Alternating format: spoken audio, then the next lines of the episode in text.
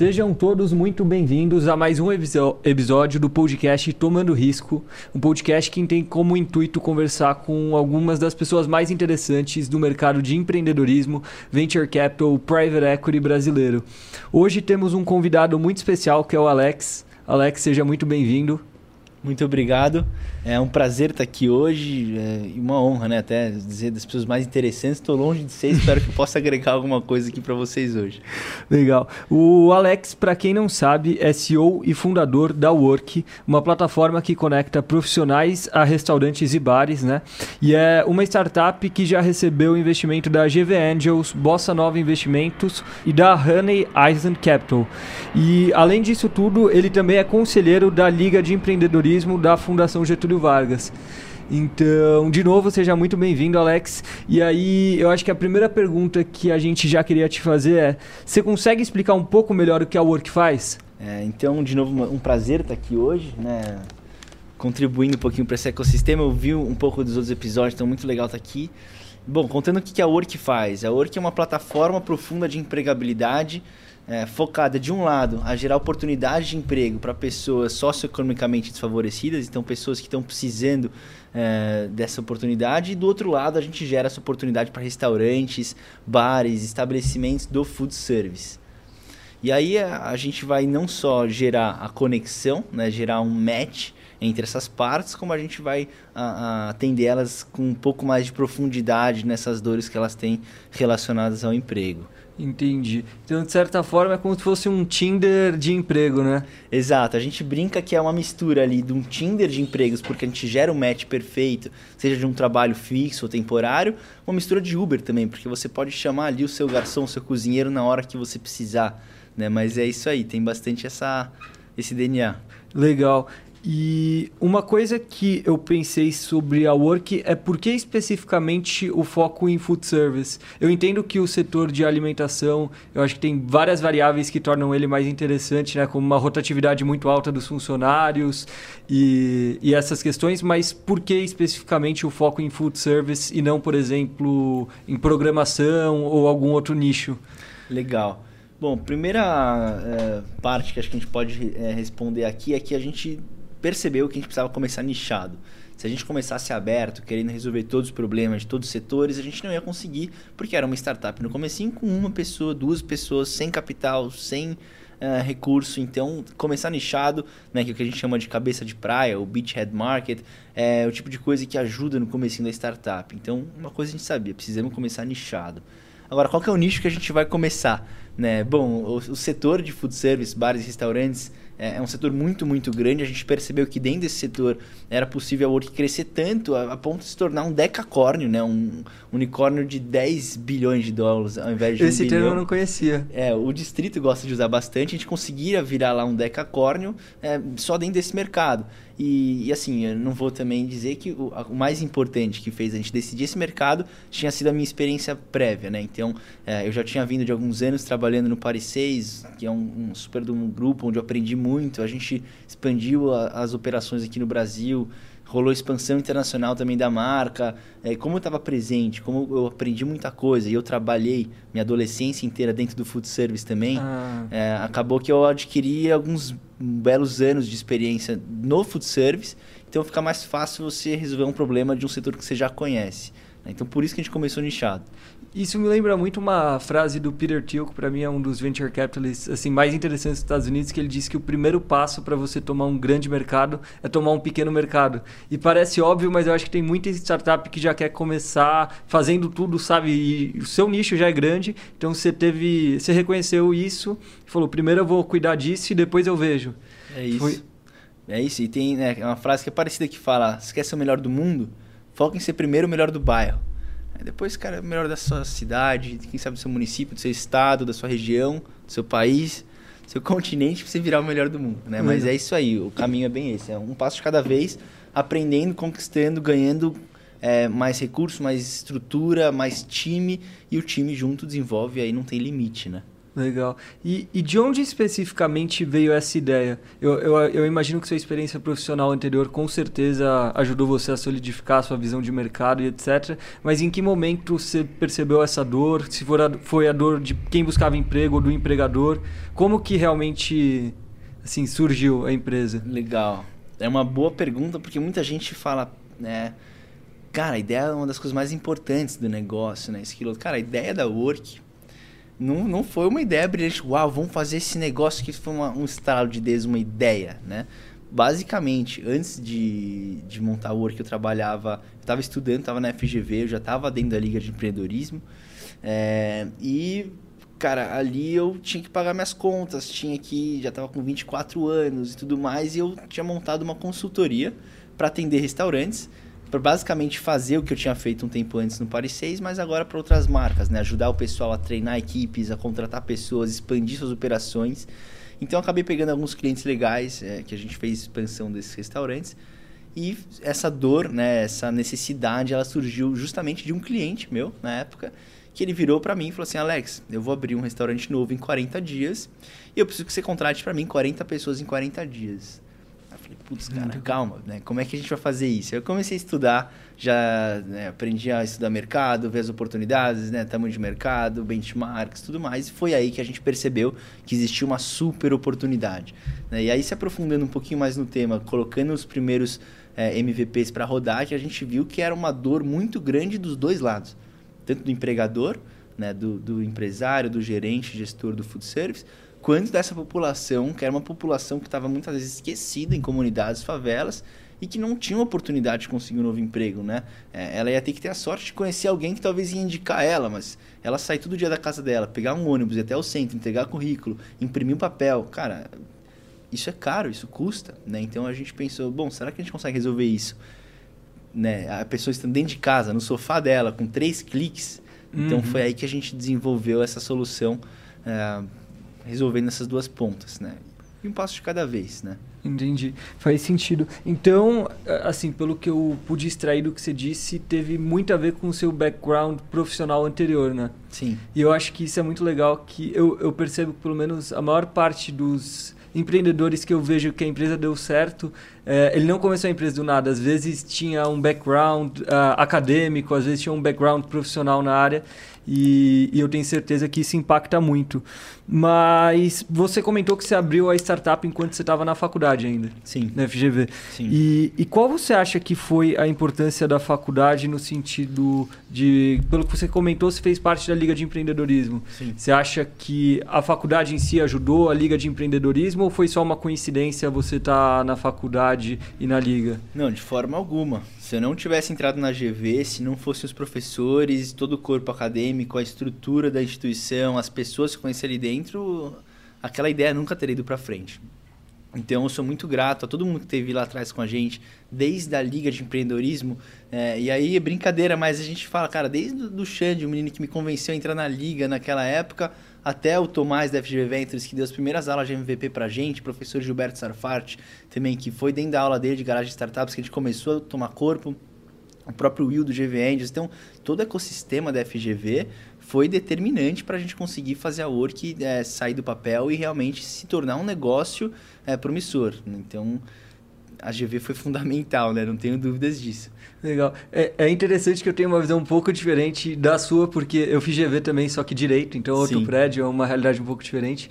Mas eu percebi que assim a coisa que a faculdade mais me agregou foram as pessoas que eu conheci lá, sim. não necessariamente o ambiente acadêmico, que é bom, é, é, excelente, mas sim o tipo de relacionamento que eu fiz ao longo da faculdade. Com Até certeza. porque você foi para a liga de empreendedorismo, eu fui para o finance, que é o clube de finanças, sim. então é um pouquinho diferente. Mas eu acho muito interessante é assim como a universidade no Brasil pode incentivar as pessoas a empreender, né? Sim. Porque se você for ver nos Estados Unidos, por exemplo, Stanford, Babson, Harvard, o tanto de pessoas que saem da faculdade direto para o empreendedorismo versus o que acontece no Brasil parece que são dois cenários totalmente diferentes, né? Sim, completamente. Mas mesmo esse cenário, né, onde o que você adquire na faculdade são as pessoas, né, o networking, querendo ou não, você pode ter certeza que pelo fato de ser uma FGV, esse networking vai ser muito forte, né, e, e muito fortalecido. Então isso tem uma relação bastante grande.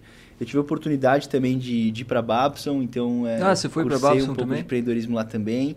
E de fato isso também agregou muito valor. É, e, e, é um mix, né? É difícil te falar que foram só as pessoas. As pessoas com certeza é, são um grande diferencial, né? Encontrei, conheci pessoas incríveis. Mas teve muito conhecimento ali também teórico, muito benchmark, que, que ajudou, cara, uma vez que você vê como é que se faz, né? Vê vários exemplos, uma hora você começa a aprender com aquilo, né? Então, foi um pouco dessa mistura, mas sem dúvida, networking dentro da GV foi uma das coisas mais valiosas, né? Interessante. E, e então você começou a empreender dentro da própria faculdade, se lançou MVP enquanto você estava na faculdade. E como foi esse processo? Primeiro de conciliar né, os estudos com uma empresa que no fim eu imagino que você estava dedicando 99% do tempo na empresa e 1% nos estudos. E, e como foi crescer durante esse cenário, né? De Sim. estudar mais trabalhar? Primeiro surgiu a, a ideia, né, igual a gente identificou agora há pouco, com um cliente, e aí depois surgiu a, a, a bom, precisamos então criar um MVP disso, como é que a gente coloca para rodar? E ali, quem faz GV ou fez sabe que é uma instituição com horário integral. Né? Então, você não tem horário para trabalhar isso que aquilo. E no meu horário livre, eu tinha consultoria, porque é o que pagava minhas contas. Então, assim, é, a Work era um projeto de madrugada naquele momento. Se você me perguntasse por que você está fazendo isso, eu não ia nem saber te responder ao certo. Mas eu ia saber te responder, cara, eu só sei que eu preciso fazer isso agora. E virei muitas noites, ganhei olheira, perdi cabelo, normal. E, e, naquele momento, muito porque eu sentia que tinha uma oportunidade ali. Sentia que tinha um mercado ali, tinha uma dor ali. E sentia que, cara, a gente sabia resolver. E a gente via que ninguém tinha resolvido esse problema direito. E se a gente fizesse realmente direito esse problema, não ia ter outra. A gente ia conseguir fazer dar certo. Então foi um processo gradual entre começar essa ideia, ela ser um projeto de madrugada e até ela virar o mainstream da minha vida, né? Não foi do nada que a gente bateu, uau, essa ideia, vou largar tudo. Não, é, começou com um projeto de madrugada, começamos a rodar MVP, geramos os primeiros empregos, conseguimos os primeiros contratos, o negócio começou a ir para o ar. Na hora que a gente tinha um, uma, um deadline é, para lançar o nosso primeiro produto, foi aí que eu dei o meu primeiro fade out. Eu deixei a consultoria de lado, parei de pegar novos contratos para começar a fazer com que a Work fosse o meu trabalho principal.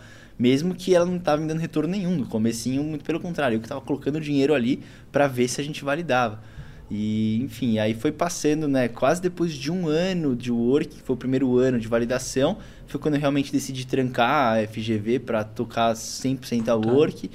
E aí a consultoria também, eu, embora eu ainda tenha minha participação lá, eu não gasto nenhum minuto nisso mais, né? 100% foco na work.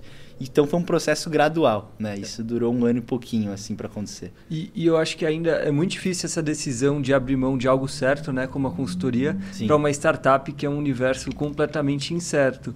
É, você acredita que essa mudança, essa adesão teve a ver com a escalabilidade de um versus o outro? Com certeza. Isso foi na verdade o fator determinante.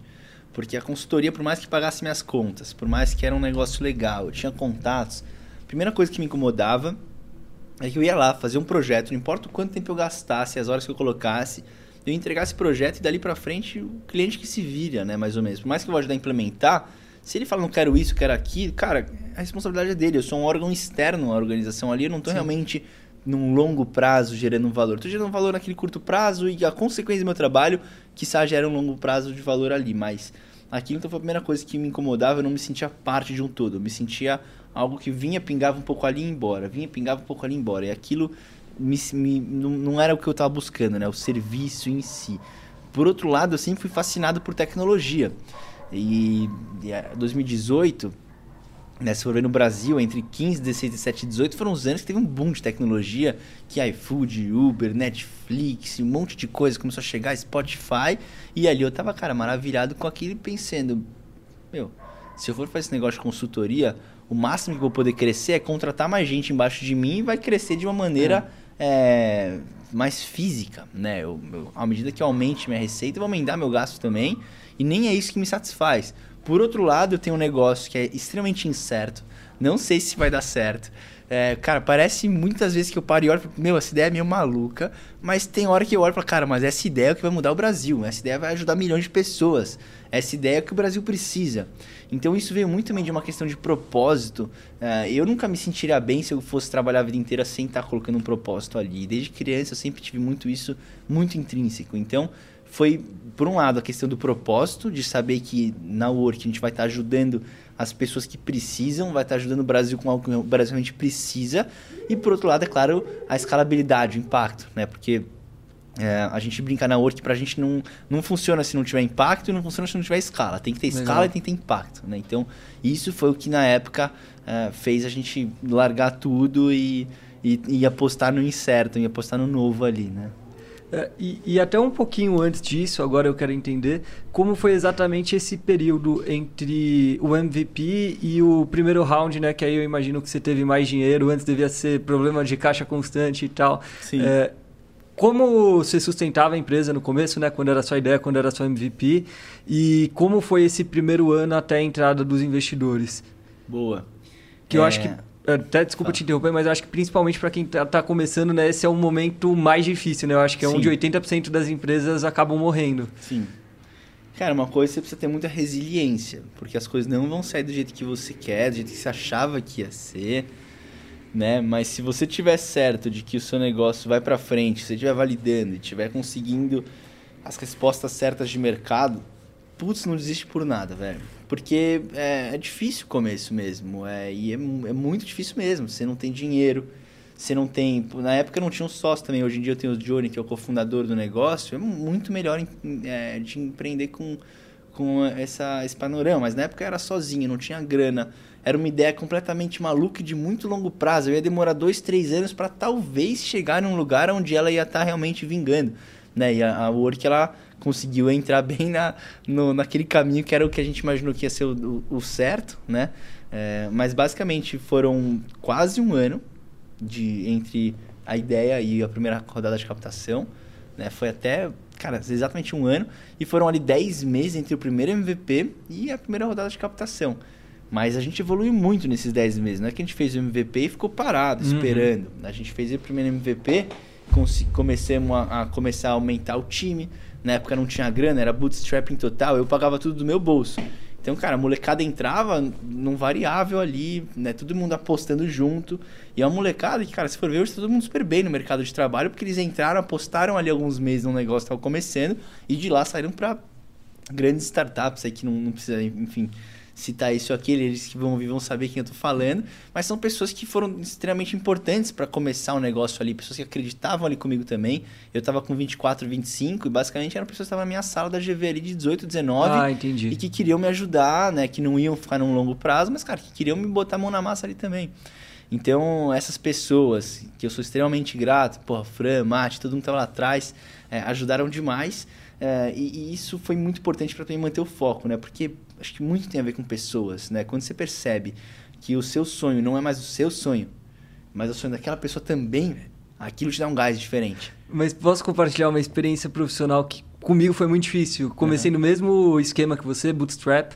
Eu acho que a primeira contratação que eu fiz de verdade, eu falei, putz, agora parou de ser só eu, um sonho que eu tô acreditando e tá virando realidade, no é sentido de que a vida das pessoas a partir de agora são impactadas por, por tudo que eu faço. Se não bater Exato. caixa esse mês, não vão receber. Eu acho que você acaba adquirindo um senso de responsabilidade assim que é surreal, assim. Exato. Pensar que assim, tão jovem seja responsável por vida de pessoas. Não sei se você pode falar quantas pessoas trabalham com você agora, mas eu imagino que deva ser bastante. Pensar quantas vidas, famílias, assim, dependem direta e indiretamente das suas ações, né? Sim, com certeza. Isso aos poucos vai ganhando força, né? A gente já está hoje batendo os 30 é, hard counts né, na Work, né? Pessoal que está com a gente. né e, e, de fato, são 30 famílias, né? São 30 pessoas que estão construindo sua vida também, que estão depositando na Work, né, e também em mim como ali o CEO que vai estar representando elas, que, cara, a gente vai fazer o negócio dar certo, e aquilo que eu prometi para ela, que ela vai crescer aqui dentro, isso também vai dar certo. Então, isso te dá ainda mais gás, falar, cara, eu vou acordar hoje não só por mim, não só não. pelas pessoas, mas por todo mundo que tá aqui com a gente, né, pelos nossos é, colaboradores, mas também pelos nossos candidatos. Hoje, pô, a gente já está com mais de 60 mil candidatos que dependem da Work ali para conseguir um emprego. Se não for com a Work, aquele mesmo problema de sempre, né? Então, a gente tem hoje em dia uma responsabilidade maior que vai aumentando e acho que é um pouco disso, né? Quanto mais pessoas começam a sonhar o seu sonho, você começa a perceber que ele não é mais seu sonho, já é uma realidade e agora você tem que é, trabalhar para fazer aquilo acontecer cada vez mais, né? Legal. E agora, assim, falando mais um pouco sobre a Work em si, o que eu queria entender melhor é qual que é o diferencial da Work em relação às grandes plataformas, vai mais white label que servem para tudo, sobre o processo de contratação, como vocês conseguem selecionar melhor. Beleza. Cara, essa é uma ótima pergunta, na verdade. Tem um artigo muito interessante do Anderson Horowitz, né, um super de um fundo de VC, é, que eles contam um pouquinho e eles destrincharam a nossa tese, tá? Eu vou contar um pouquinho para você qual é a diferença, por que, que a Work vai revolucionar esse mercado, né? Uhum. Se a gente for pegar essas grandes plataformas que são marketplace, eles vão disponibilizar as vagas ali dentro, tudo bem, isso funcionou nos anos 2000, isso mais ou menos funcionou nos anos 2010, mas 2020 para frente ainda. A gente está falando de um cenário onde o mundo está cada vez mais digital. Um lugar onde eu entro e anuncio minhas vagas apenas, tipo um mural, isso vai virar commodity. É muito simples eu entrar lá e anunciar uma vaga. É, já é commodity. Né? Já Tanto é commodity. Se você postar né? num grupo de Facebook, por exemplo, tem o mesmo. Exatamente, né? Então, o é, que, que esse pessoal do Anderson Horowitz comenta? é, que existe essa tese da plataforma de empregabilidade profunda, que além de você ser um marketplace, além de você conectar o pessoal, você vai entrar e resolver mais a fundo esse problema. Então você vai. É, e ele lá cita vários exemplos. Pode ser desde uma questão de crédito, pode ser questão de seguro. É, no caso da Work, a gente consegue garantir né, educação para os nossos candidatos e eles conseguem é, aumentar a probabilidade de conseguir trampos e conseguir mais renda complementar. E do outro lado, para o estabelecimento, a gente gera é, e fornece uma série de, de, de uh, features né, dentro do nosso software de gestão uh, que ele pode utilizar lá e, e, melhorar as operações dele. Tanto melhorar os processos seletivos, quanto melhorar o dia a dia dele da operação. Né? Então, uh, isso são algumas das coisas que a gente coloca além da tese. E aí, é claro, o principal, que é o porquê que o restaurante vai vir contratar o Work, é que a gente tem hoje o match mais assertivo do food service do Brasil. Né? Ninguém consegue hoje gerar um match tão assertivo quanto a Work a ponto de você tem numa mesma quadra dois restaurantes franceses com cardápio diferente, com preços diferentes, com serviço diferente, a Work conseguir dar dois candidatos diferentes e específicos para cada uma dessas vagas. Né? Então, é uma assertividade muito grande. Então, isso com certeza é algo que putz, ninguém consegue fazer, esse nosso código que a gente já tem. E além disso, de toda a tese de abraçar o sistema como um todo. Né? Então, é, isso é o que mais difere a gente vai de uma grande plataforma generalista de mural de vagas, vamos dizer assim, uhum. né? E eu imagino, eu não tenho certeza, nunca estudei a fundo, mas assim, pelo que eu saiba, o setor de food service tem uma taxa de rotatividade de funcionários muito maior que a média dos outros mercados, né? Sim, sim. E então deu para ver que você acertou o nicho direitinho, que é um nicho que realmente o problema era grande, sabe? É, é. O problema é muito grande, né? Além de ter um turnover médio ali de 35% ao ano, Nossa, né? é que chega alto. a ser sete vezes maior do que a média nacional de outros setores, existem grandes grupos que têm turnover de 100% ao ano. E existe, é, o que a gente já viu no ano passado, né? De ali é, pelo menos 4 milhões de, de empregos formais que existem no food service, mais de um milhão perdeu é, seu emprego durante a pandemia. Então a gente tem um problema muito, muito grande, é, porque é um emprego muitas vezes muito volátil, né? onde a pessoa troca de emprego muito fácil, onde o empregador troca de funcionário também muito fácil. Então a gente está aqui para quebrar um pouco isso, deixar um pouco mais assertivo a hora de fazer a contratação, para que você tenha mais certeza. Né? Gaste menos no final com rescisão, com folha, com tudo isso. Tenha uma equipe que atende melhor, né? gaste menos tempo para fazer seu processo seletivo, tenha menos burocracia na hora de gerir suas, suas pessoas. Né? Se, se não é seu core business fazer isso, Foca seu core business, vai trazer cliente, vai vender, atender bem o cliente. Deixa que esse problema de pessoas a Work resolve automaticamente aí para vocês, né? Um pouco esse é o, a, o valor que a gente Legal. leva ali. Eu, eu entendi, acho que muito bem o propósito, o sentido da empresa, né? Mas agora aprofundando um pouquinho mais sobre o modelo de negócio em si. É, vocês fazem a intermediação entre quem quer trabalhar e quem contrata. E onde acaba entrando a receita de vocês? Onde vocês realmente se monetizam nessa história toda? Boa. O, claro, divulga só o que não Sim. for te atrapalhar, não, obviamente. Claro. É, pensando aqui na resposta, engoli seco. Caramba, coisa aqui que eu não posso falar. É, então, Mas que... o que eu posso falar é o seguinte: a gente é uma empresa do sistema B, a gente tem como é, obrigações e responsabilidades entre o nosso contrato social, social, atender bem os nossos candidatos, gerar oportunidades de valor. Né? E até por isso a gente começou e é muito bem focado é, na parte de não vamos tirar essa grana do nosso candidato. São pessoas que estão precisando, pessoas que estão buscando emprego e que têm uma responsabilidade séria de sustentar a família lá em casa. Vamos monetizar em cima dos estabelecimentos? Então a gente tem uma monetização hoje em dia que é baseada em cima dos estabelecimentos, é, mas a gente consegue garantir também uma taxa de sucesso muito alta, né, com todos os cases que a gente já tem.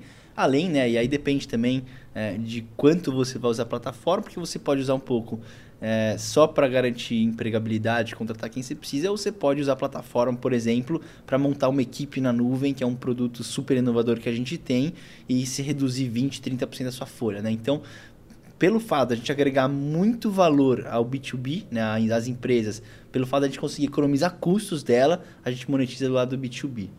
Uh, e em relação ao modelo de contratação, as empresas contratam só CLT ou tem PJ, Freela, um pouquinho de tudo?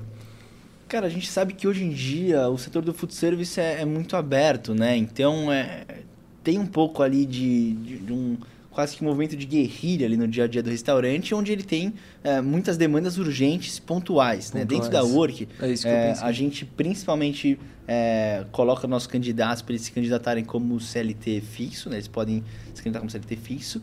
É, e a gente também trabalha bastante em cima da, da modalidade de CLT intermitente que aconteceu desde a última reforma trabalhista, que aconteceu aqui no Brasil, flexibilizou esse modelo. Então a gente foca principalmente nesses dois, é, nesses dois modelos. Mas assim, a Work ela não interfere, ela não se, se relaciona e não é, muda de qualquer maneira a forma que o restaurante vai contratar os candidatos.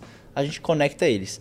Se ele vai contratar CLT, CLT Entendi. fixo, se ele vai combinar é. de fazer um freela, o work nem fica sabendo muitas vezes porque a gente conecta essas pontas, né? Isso sai um pouquinho da nossa alçada de atuação. A gente Entendi. conecta o pessoal, a gente pode no máximo recomendar qual é a proporção de CLT fixo que você precisa ter, a proporção de CLT intermitente, para você poder ter uma equipe legal na nuvem e reduzir a sua folha salarial, continuando com o atendimento de alto padrão, né? Mas a modalidade que o restaurante vai fazer a contratação fica aberto para eles. Uhum. E em relação a benchmark, é, você tem algum benchmark internacional para o que vocês fazem agora? Algum modelo de negócio parecido ou não? Sim, é, a gente tem alguns é, modelos de negócio que a gente se inspirou. É, então, assim, no Brasil não existe ninguém que faz o que a gente faz, né? É, claro, tem algumas pessoas que fazem coisas parecidas ou que fazem uma parte do processo que a gente faz né? Mas uh, essa plataforma de empregabilidade profunda, né? tese que a gente está fazendo, a gente é, acaba sendo pioneiro aqui no Brasil. Lá fora a gente tem alguns benchmarks, desde uma Sift nos, em Londres, que foi adquirida pela Indeed, até uma própria Rota Cloud também, que está crescendo bastante. E tem até alguns exemplos de uma uh, Stratex que foi adquirida pela Toast, né? Tem, mas tem muitos, muitos benchmarks lá fora, né? Instawork, uh, em de vários países diferentes também, né? Desde eh, nos Estados Unidos mesmo tem cara uns 10, 15 benchmarks diferentes crescendo em proporção gigante cada um deles, né? E, e, a gente viu isso lá atrás, foi né 2018 que a gente se inspirou, cara, esse pessoal aqui todo tá fazendo Series A, tá fazendo Series B, esses aqui já foram vendidos e o mercado brasileiro de food service é muito maior do que o mercado de Londres de food service, né? E o mercado brasileiro é muito mais é, polarizado do que o mercado dos Estados Unidos, onde eles têm 50 estados que é tudo pulverizado ali. Uhum. No Brasil você tem 10 capitais que concentram a maior parte do negócio. Então tudo isso foram algumas é, questões que fizeram a gente perceber a importância e a diferença dos nossos benchmarks lá de fora para cá. E aí o terceiro ponto, né, fechando aqui rápido também, é que é, lá fora quem trabalha em food service geralmente ou vai trabalhar nas férias para juntar uma grana ou vai trabalhar durante a faculdade para conseguir pagar a facu, mas eu vou ser engenheiro, eu vou ser médico. Vou ser... No Brasil, cara, a gente tem pessoas que vão passar 10, 20, 30, às vezes 40, 50 anos trabalhando nisso para comprar uma casinha lá com a família. E é engraçado que você comentou que eu lembro que eu já li alguma pesquisa falando que o maior empregador de universitários nos Estados Unidos é o McDonald's. É. Então tem bastante essa diferença de Sim, perfil mesmo. Normal. E eu fui gerente de restaurante lá nos Estados Unidos, cara, todos os funcionários eram estudantes. Normal. Era muito difícil, os, principalmente salão, né? Cozinha tinha alguns que não, que faziam carreira. Mas salão, assim, todos, não tinha nenhum ali garçom que não era estudante. Não é porque eu falei, vou contratar só estudante. que vinham ali era a galera que estava sabendo vender, estava sabendo se, se, se postar legal ali na, na operação. E, e ali normal, tá? Isso era em Miami Beach, na Collins cara, todos os restaurantes da Collins ali o mesmo perfil, né? E, Sim. não só em Miami, mas em muitos lugares também. Então, mas eu faço essa pergunta do benchmark justamente porque eu acho que principalmente quando você está empreendendo ou quando você pensa em investir numa empresa, a coisa mais natural que vem na sua cabeça é isso já deu certo em algum lugar? Sim. Isso funciona? E é claro que o Brasil é um país diferente dos Sim. demais, não tem como, assim, copiar nada 100% que não vai funcionar aqui. Sim. Tem que claro, ajustar sazonalidades e tudo, mas interessante saber que apesar das diferenças já vem funcionando em outros lugares, sim, não só sim, aqui. Exato. A questão principal é a tropicalização desse modelo de negócios, né? Entender que aqui a gente lida com outro tipo de público, com outras expectativas, que vai se relacionar de uma maneira diferente com a work, né? Então, isso acabou fazendo com que a gente trouxesse esse modelo de uma maneira bem diferente do que existe lá fora, né? Então,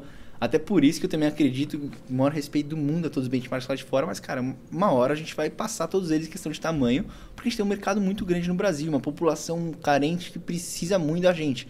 Enquanto lá, a dor é muito mais do lado do B2B. Uhum. O B2C, cara, vai conseguir emprego, o cara é bom, é jovem, tá conseguindo, né, tá tem contatos e é mais fácil lá também se conseguir um emprego numa, numa dining, num diner do que aqui no Brasil você realmente conseguir um emprego bacana. Então, taxa de desemprego mostra um pouco isso também, né? E, enfim, um pouquinho isso, né? O benchmark foi a primeira coisa que a gente olhou e falou, cara, vamos trazer pro Brasil, porque a gente viu que existia lá Sim. fora. Se não estivesse lá fora, talvez ia ter sido mais difícil a gente começar com a ideia toda. Exatamente. Legal, faz muito sentido isso. Agora, voltando um pouquinho mais para trás ainda na concepção da empresa, desenvolvimento da empresa. Eu queria saber um pouquinho do papel dos mentores no desenvolvimento do seu negócio. Se você teve algum tipo de mentor na Liga de Empreendedorismo da GV, como essas pessoas contribuíram para o sucesso, se teve, né? É, algum- Sim.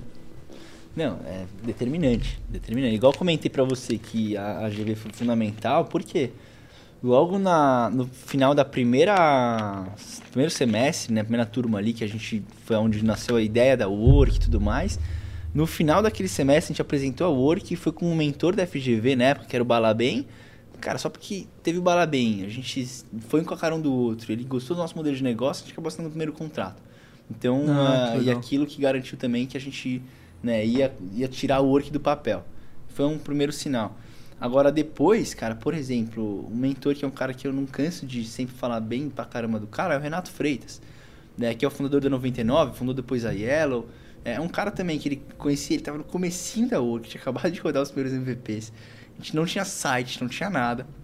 E aí eu apresentei numa televisão assim lá, era um deck, era um PowerPoint, ele ficou sentado ele tinha acabado de puta, destruir cinco empresas no, no, no pitch. Aí eu fui por último lá fazer a apresentação, já pronto pra ser arrebentado. E aí o Renato, pô, gostei de você, gostei desse negócio, vamos conversar mais. Eu falei, cara, pô, esse cara é muito fera, ele quer falar comigo. E aí depois ele meio que desapareceu. Só que, pô, eu fiquei em, em- em cima dele, mandando mensagem, LinkedIn, e-mail, tudo que eu conseguia achar o cara, até ele me responder. Aí ele começou a me responder, começou a me responder, começou a me responder e ajudando muito. Cara, quando você for ver depois, é um cara que entrou com um vesting né, pra tua sociedade dentro do time, pra ajudar a gente Que legal. é, né, no modelo de fest lá, onde ele tem é, certas responsabilidades com a Work também. E eu te garanto que se não fosse é, pelos conselhos, por exemplo, de um Renato, e tiveram outros que também ajudaram, mas o Renato talvez um dos mais próximos, cara, ou eu teria um galo desse tamanho na minha cabeça, de tanto bater a cabeça na parede, ou a Work não estaria aqui onde ela tá. Porque a gente economizou muito tempo com essas pessoas que já eram unicórnios e sabiam o caminho das pedras. Falou, cara, Alex, legal, mas, pô, vem por aqui, velho. Você vai se molhar menos, né? Eu gostei do que você falou do Galo, porque eu percebo que eu também tenho um mentor pô, de uma startup gigante, que, é, que eu admiro muito ele, e sempre que eu exponho algum problema para ele, parece que ele sabe exatamente a resposta do dilema, que geralmente é um dilema o maior problema, né? Sim. Que se é sim ou não é fácil de resolver, mas aqueles dilemas que você não sabe o que fazer, parece que ele tem exatamente todo o panorama e te instrui como ele resolveu o dilema dele, então ajuda demais mesmo. Sim. Bacana. E, e continuando né, nesse ponto, qual você acha que foi a maior diferença do momento entre que, que você recebeu né, o CID e antes disso? Qual foi a, a principal que- coisa que mudou dentro da empresa? Imagino que quantidade de funcionários mudou, obviamente, mas eu digo de mentalidade, Depois de do driver. CID? É. Ah, muda, né? Vai mudando aos poucos, né? A gente tenta sempre manter a nossa cabeça né, super no chão, né? Assim, pé no chão, a gente brinca, pé no chão, cabeça na lua, quase, né? Mas a gente mantém a cabeça bastante centrada, sempre com muita humildade também, para saber que, cara, a gente tá longe de chegar perto de onde a gente quer chegar. A gente tem muito caminho pela frente. Então, cara, agora foi um seed, a gente só tem um pouco mais de recursos para investir aqui nesses pontos onde a gente colocou, né? Mas a gente ainda tem um longo caminho para chegar, muita hipótese para validar, muito caminho para chegar até o Series A. E vamos chegar no Series A batendo todas as metas que a gente colocou e lá a gente ainda vai ter muito é, o que andar também. Então, cara, sendo mais prático, o que, que mudou do seed para cá? Cara, antes do seed, todo mundo que trabalhava aqui, a gente tinha que trazer pô, pessoas que eram muito feras de mercado para ganhar quase nada, era ganhava assim o mínimo do mínimo. Depois você começa a ter um salário que começa a atrair mais as pessoas de mercado. Não é um salário de mercado ainda, mas eu já consigo fazer uma proposta para trazer mais alguém de mercado, então isso já começa a ajudar. Cara, depois de um seed, você começa a ter é, é, grana para investir em um processo comercial direito, por exemplo. Então, antes do seed, eu era o vendedor, não tinha vendedor. Então a gente teve até a entrada do Ale, que era o diretor comercial, e ele começou a ajudar, mas tinha um estagiário e falou. Depois do CID a gente começa a montar squads comerciais, você começa a medir, olhar os KPIs com uma outra perspectiva, né? Não é mais só vender, vender, vender. Agora, cara, vamos entender como é que a gente está vendendo isso para preparar a maquininha para escalar. Então muda um pouquinho essa relação também com as, os KPIs em si, como você extrai eles. É, e tamanho de time, né? Obviamente, você fazer tudo com 10 pessoas é uma coisa, fazer com 30 é outra, né? Você... É, especificamente sobre a sua posição. Eu imagino que deva ter mudado é. muito mais de executor para gestor, né? Sim, e aí sim, é, é, o meu trabalho.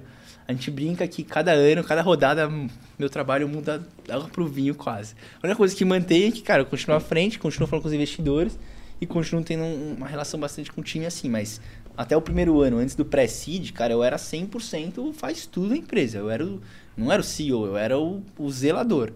Eu era o porteiro lá, sei lá que for, que, que seja, mas eu era o faz tudo uhum. que se chamava e eu ia ter que fazer qualquer coisa que fosse ali naquela hora.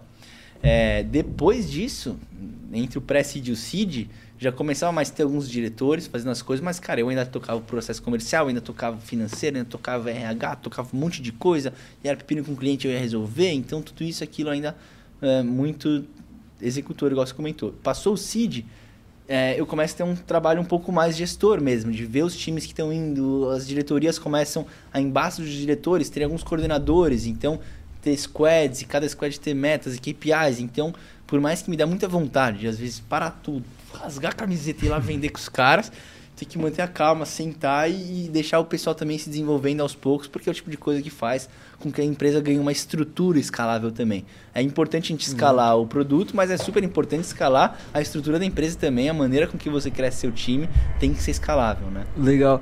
E, e nesse período, qual você acha que foi o maior erro que você cometeu Putz. Algo que se você pudesse falar com você de um ano atrás, um ano e meio atrás, você falaria, não faz isso que... Ah, são tantas coisas que a gente bate a cabeça na parede para aprender. Sim, se eu for começar do zero de novo, começa muito na frente. Você já começa com muito menos, uh, muito menos perrengue para passar, né? Mas uma coisa que vai... É, duas coisas, eu vou colocar aqui. A primeira é você saber identificar as pessoas que realmente fazem a diferença para o negócio e saber amarrar elas na hora certa. Porque às vezes no negócio de startup você fica, cara, não, uma hora você vai ganhar vest, uma hora você vai ganhar action, vai passando, vai passando.